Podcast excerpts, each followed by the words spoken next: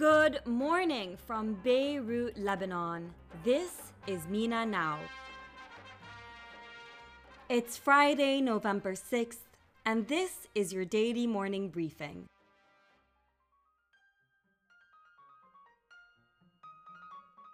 Starting off with the main news in Lebanon today. First off, the absence of communication between senior officials on the cabinet formation process has ruined any hope for the formation of a new government soon.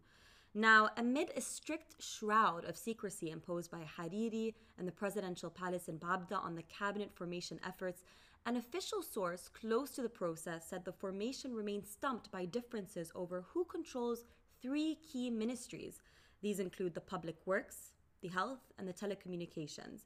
Now, in response to recent reports, head of the Marada movement, Sulaiman Frangieh, also denied reports claiming he demanded specific ministerial portfolios in a new cabinet, playing a role in delaying the formation process.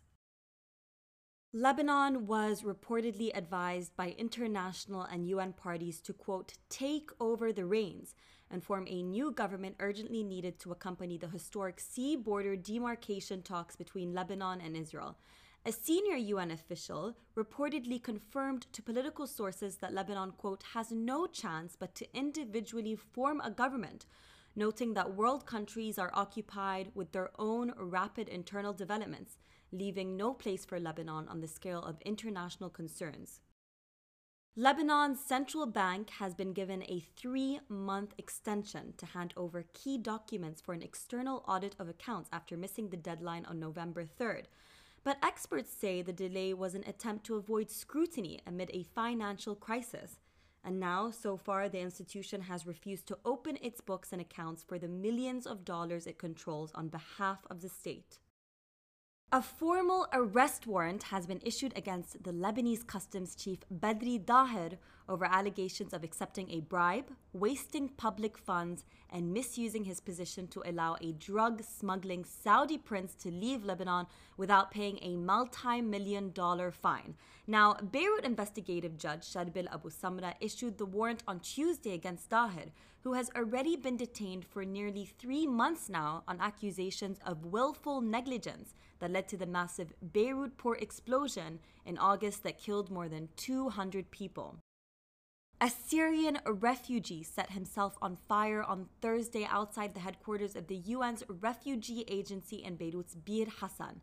UNHCR security personnel managed to quickly extinguish the flames. The man was then transferred to Beirut's Rafiq Hariri University Hospital by the Lebanese Civil Defense to receive medical care.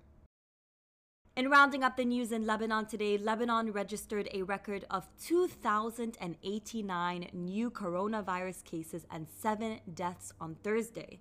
The head of the Rafiq Hariri University Hospital warned of more infections to come with the arrival of colder weather.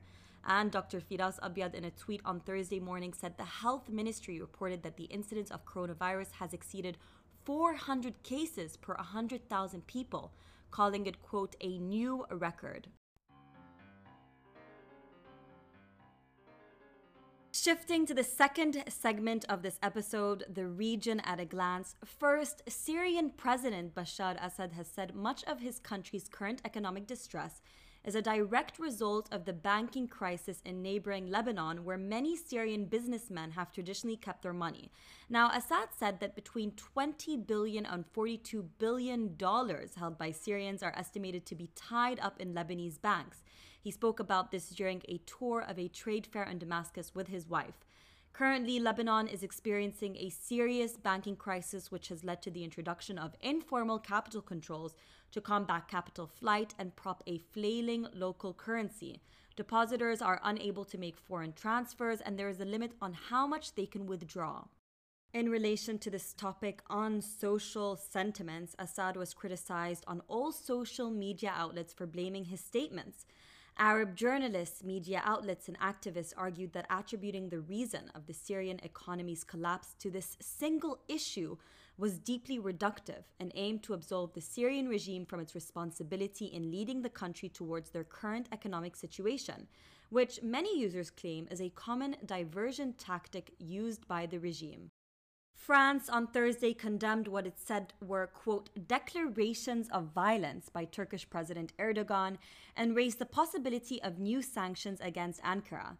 Erdogan has been feuding bitterly with French President Emmanuel Macron on a number of geopolitical flashpoints, and of course, more recently on France's fight against what it calls, quote, radical Islam.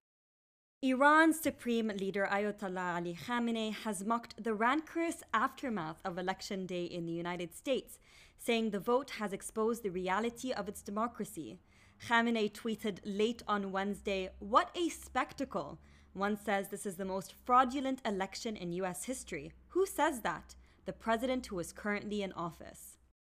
Iraq's president ratified on Thursday a new election law aimed at giving political independents a better chance of winning seats in parliament, which is paving the way for early elections next year. Now, the new law changes each of the country's 18 provinces into several electoral districts and prevents parties from running on unified lists, which has in the past helped them easily sweep all the seats in a specific province. Now, instead, the seats would go to whoever gets the most votes in the electoral districts. Drafting a new election law has been a key demand of the hundreds of thousands of protesters who have been taking to the streets in Baghdad and predominantly Shiite South since last year. A UN Women's Rights Committee has expressed alarm at the worsening health of Saudi activist Lujain Al Hathloul, who is on hunger strike in prison. Now, Ms. Hathloul began refusing to eat last month in protest at her conditions in detention. The UN committee is currently urging King Salman to order her immediate release. Ms. Hathloul was prominent in the campaign to win the right for Saudi women to drive, but was arrested only weeks before the ban was lifted in 2018. In rounding up the news in the region, the United Nations has rebuked Israel for carrying out what it said was the biggest demolition of Palestinian homes in the occupied West Bank for a decade now.